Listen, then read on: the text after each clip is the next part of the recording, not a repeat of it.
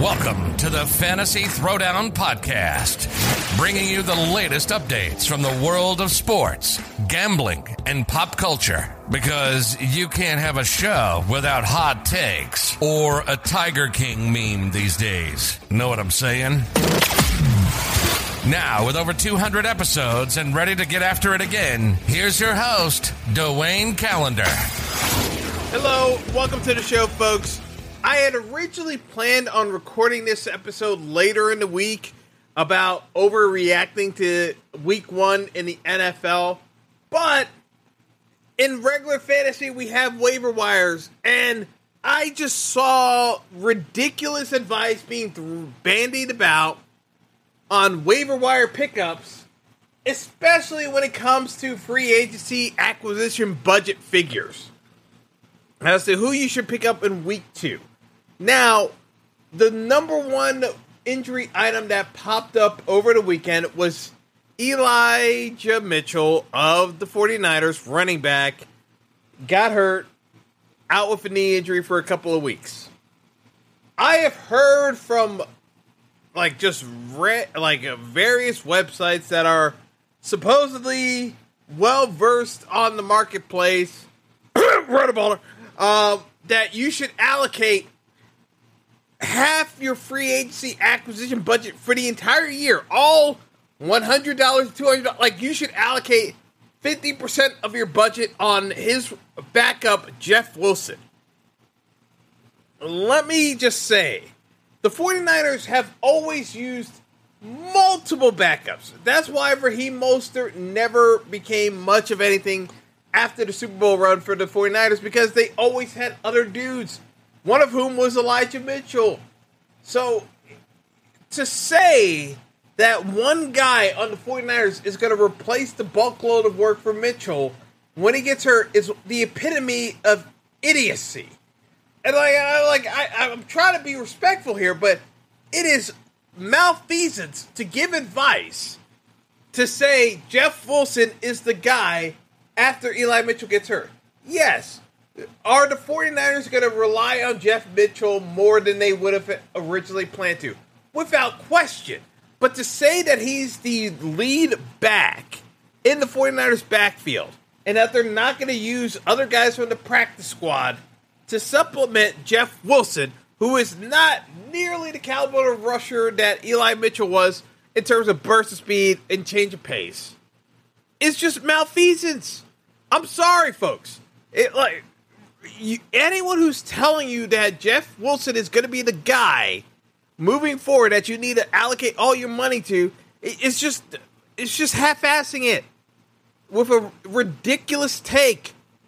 Jeff Wilson is fine to take a shot on, but realistically, he shouldn't be more than 10% of your budget because realistically, that is Jeff Wilson's season. He is a journeyman running back who can fill in in a spot, but realistically, over the course of a year, a team is going to upgrade off of Jeff Wilson. We just saw Melvin Gordon get a couple of touches for the Broncos in a losing effort. Melvin Gordon hasn't been traded from the Broncos yet. Some of these teams are just going to make a decision and just say, hey, we need this guy over whomever we have in the backfield. They're probably a better bet going with Melvin Gordon. Don't tell me that Jeff Wilson is going to finish, even if Eli Mitchell doesn't come back the rest of the year for the 49ers. Don't tell me that Jeff Wilson is going to be the guy leading all the carries for the 49ers for the remainder of the year. That is outright outrageous to say. I'm sorry. It just is outrageous. I'm I don't know how else to say it. Like I'm reading these reports of people allocating budget and trying to make a case for Jeff Wilson. It's like have we not been watching the NFL for multiple years? Jeff Wilson is a journeyman running back. What do you mean we are going to allocate half our budget for the entire year for one dude? This is not Christian McCaffrey. Like, no, no, this is not playoffs a lot. This is week two of the NFL. People get hurt. There's going to be opportunities. This is not the week to go all in on a play where he may not even get the full run the rest of the year. The 49ers could bring someone else in.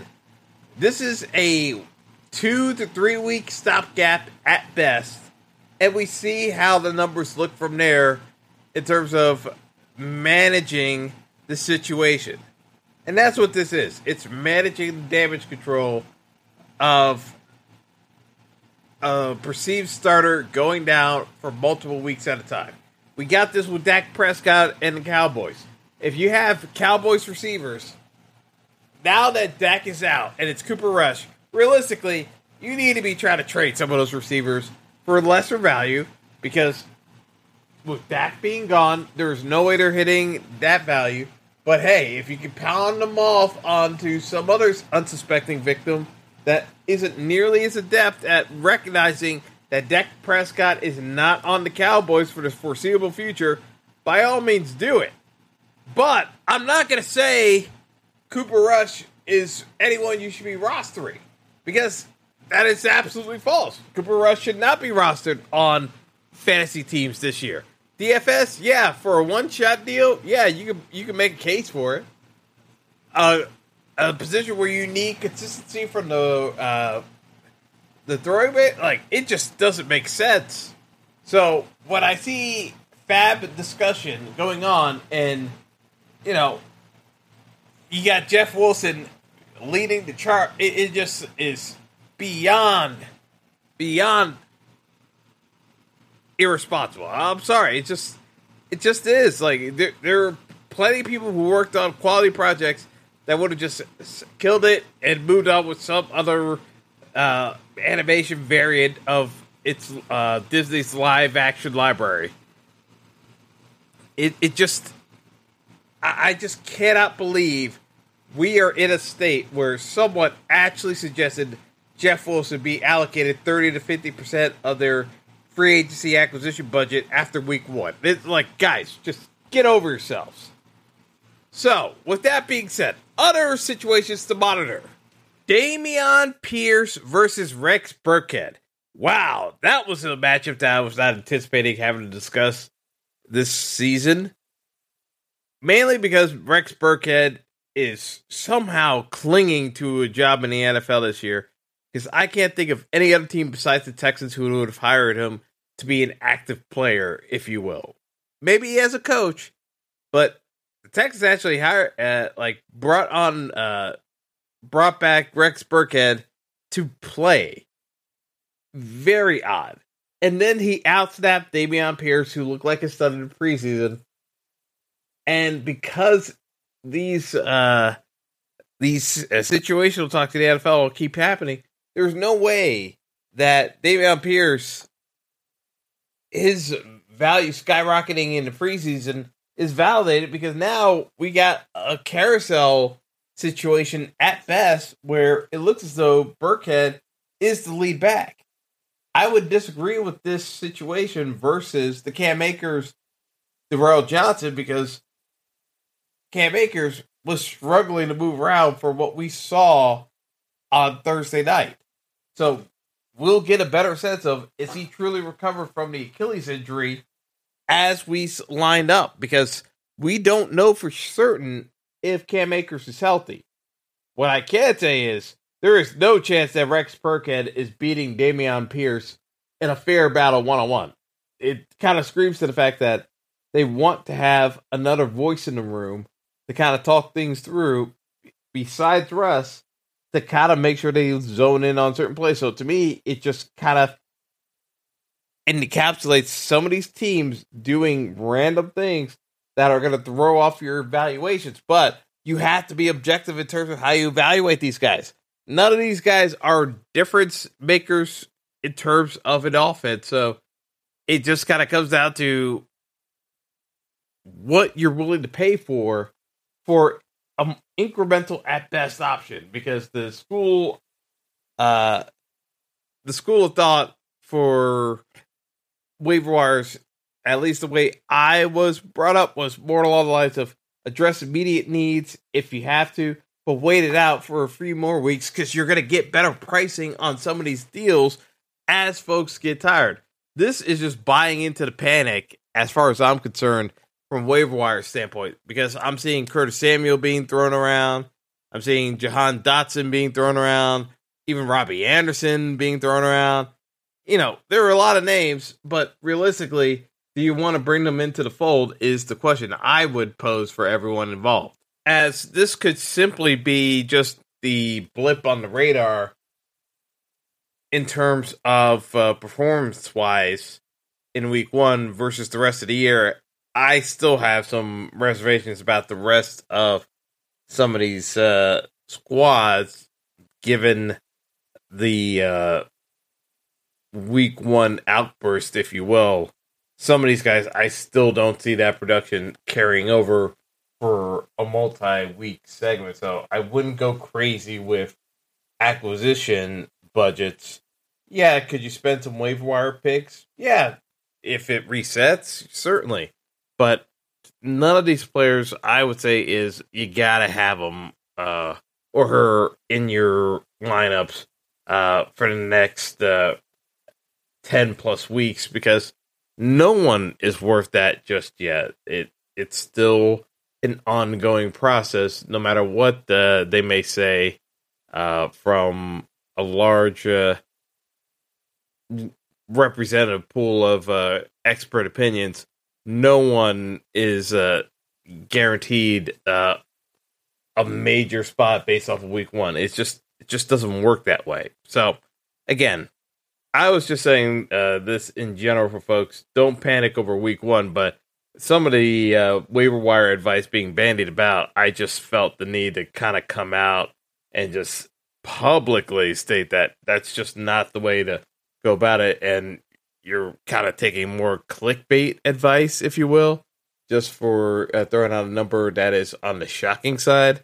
So I would say absolutely not uh, in terms of some of the advice being bandied about Jeff Wilson. It just doesn't make any sense. So uh, I'll leave it at that. Uh, you know, Jeff Wilson get ownership uh, this upcoming week, but I don't think it's necessarily warranted or guaranteed from a playing uh, time standpoint. So we'll see how things pan out. But you know, in terms of week one, yeah, we had some weird results.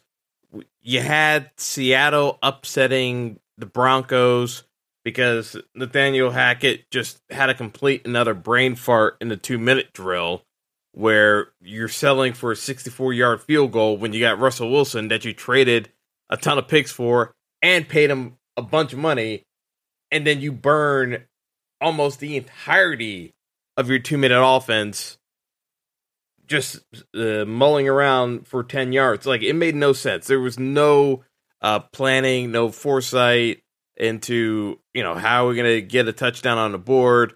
It was just rookie head coach on national TV having a moment, and it was not a good moment, and everyone is savaging him justifiably because it was it was pretty absurd how uh, much it, it, he screwed the pooch there. But you know, the observations from week one, everyone's panicking about Cam Akers and his lack of playing time.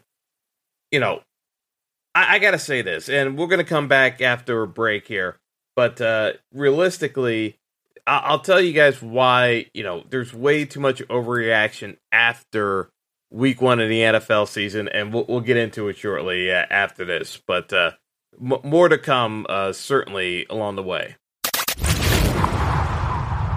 Don't go anywhere. The Fantasy Throwdown Podcast will be right back after our sponsors pay the bills.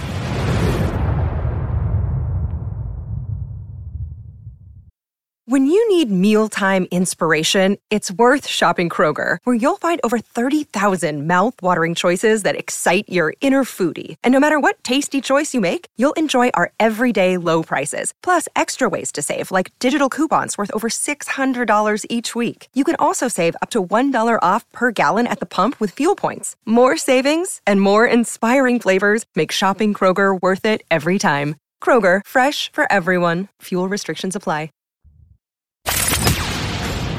Welcome back to the show. Hope you got your popcorn ready. All right, so everyone and their mother on Twitter was going off Thursday night about Cam Akers and his lack of involvement in the Rams offense. and this is one of those situations where I hear folks talk about, oh, I got to cut him. Uh, you know, should I try to panic trade off of one game? And I keep saying, what was the offense based around? The running attack for the Rams. Everyone knows this. So, what are you what are you trying to prove here? Yes, was it a bad game one? Of course, but you cannot be panic moving after one game, especially when his backup Darrell Henderson barely did anything on the ground. He had less than 60 yards rushing in a just putrid effort in terms of moving the ball. Now, again, folks are to be like, yeah, but if uh, Henderson was struggling this much against uh, the Bills defense, why didn't Akers get more work? There could have been any number of reasons why he might have been just looking a little bit shaky in practice. We won't know for sure, but we do know that in terms of the uh, in terms of the actual uh, matchup, the Bills' run defense was a terrible matchup for Cam Akers week one. You didn't draft Cam Akers to have a massive game week one. You drafted Cam Akers because of the Rams' rushing attack being a focal point of that offense throughout the course of the year. You should be thinking about your fantasy lineups and the involvement of those players over the course of the year. Now, I can give you someone you, you should be concerned about, and that's Irv Smith and the Vikings offense, because the whole plan that was talked about in the offseason that Irv Smith's going to be more involved in the passing attack.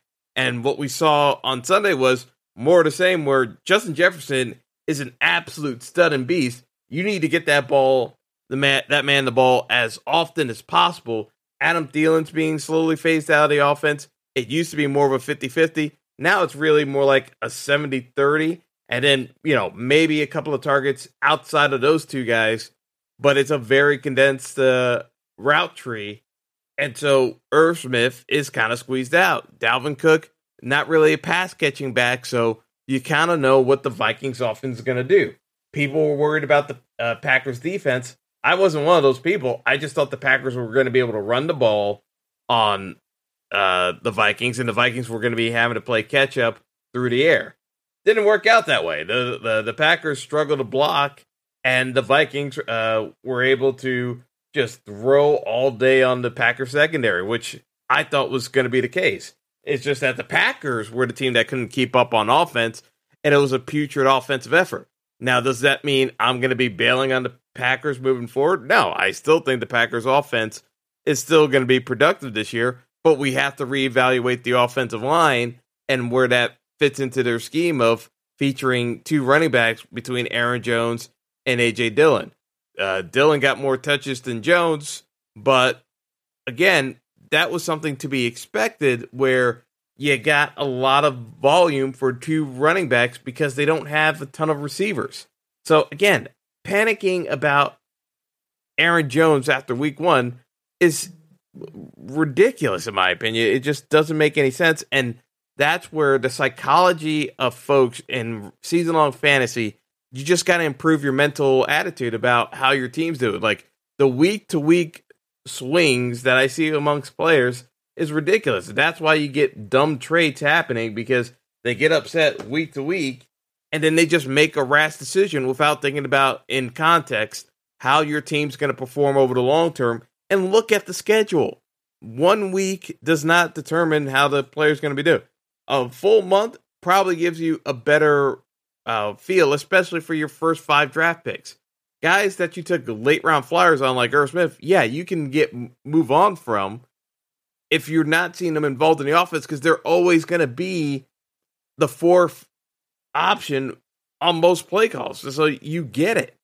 But in terms of your first uh, five uh, draft picks, you should not be moving on from any of those dudes, barring injury, at all for the first seven weeks of the year. Like you really have to be kind of halfway through the year because these are the horses you picked. Yeah, could you say that maybe some guys are looking over the hill and maybe so like if it's an Austin Ekeler situation where okay, I I was trying to warn folks you might be drafting him too high because he's looking to reduce his workload.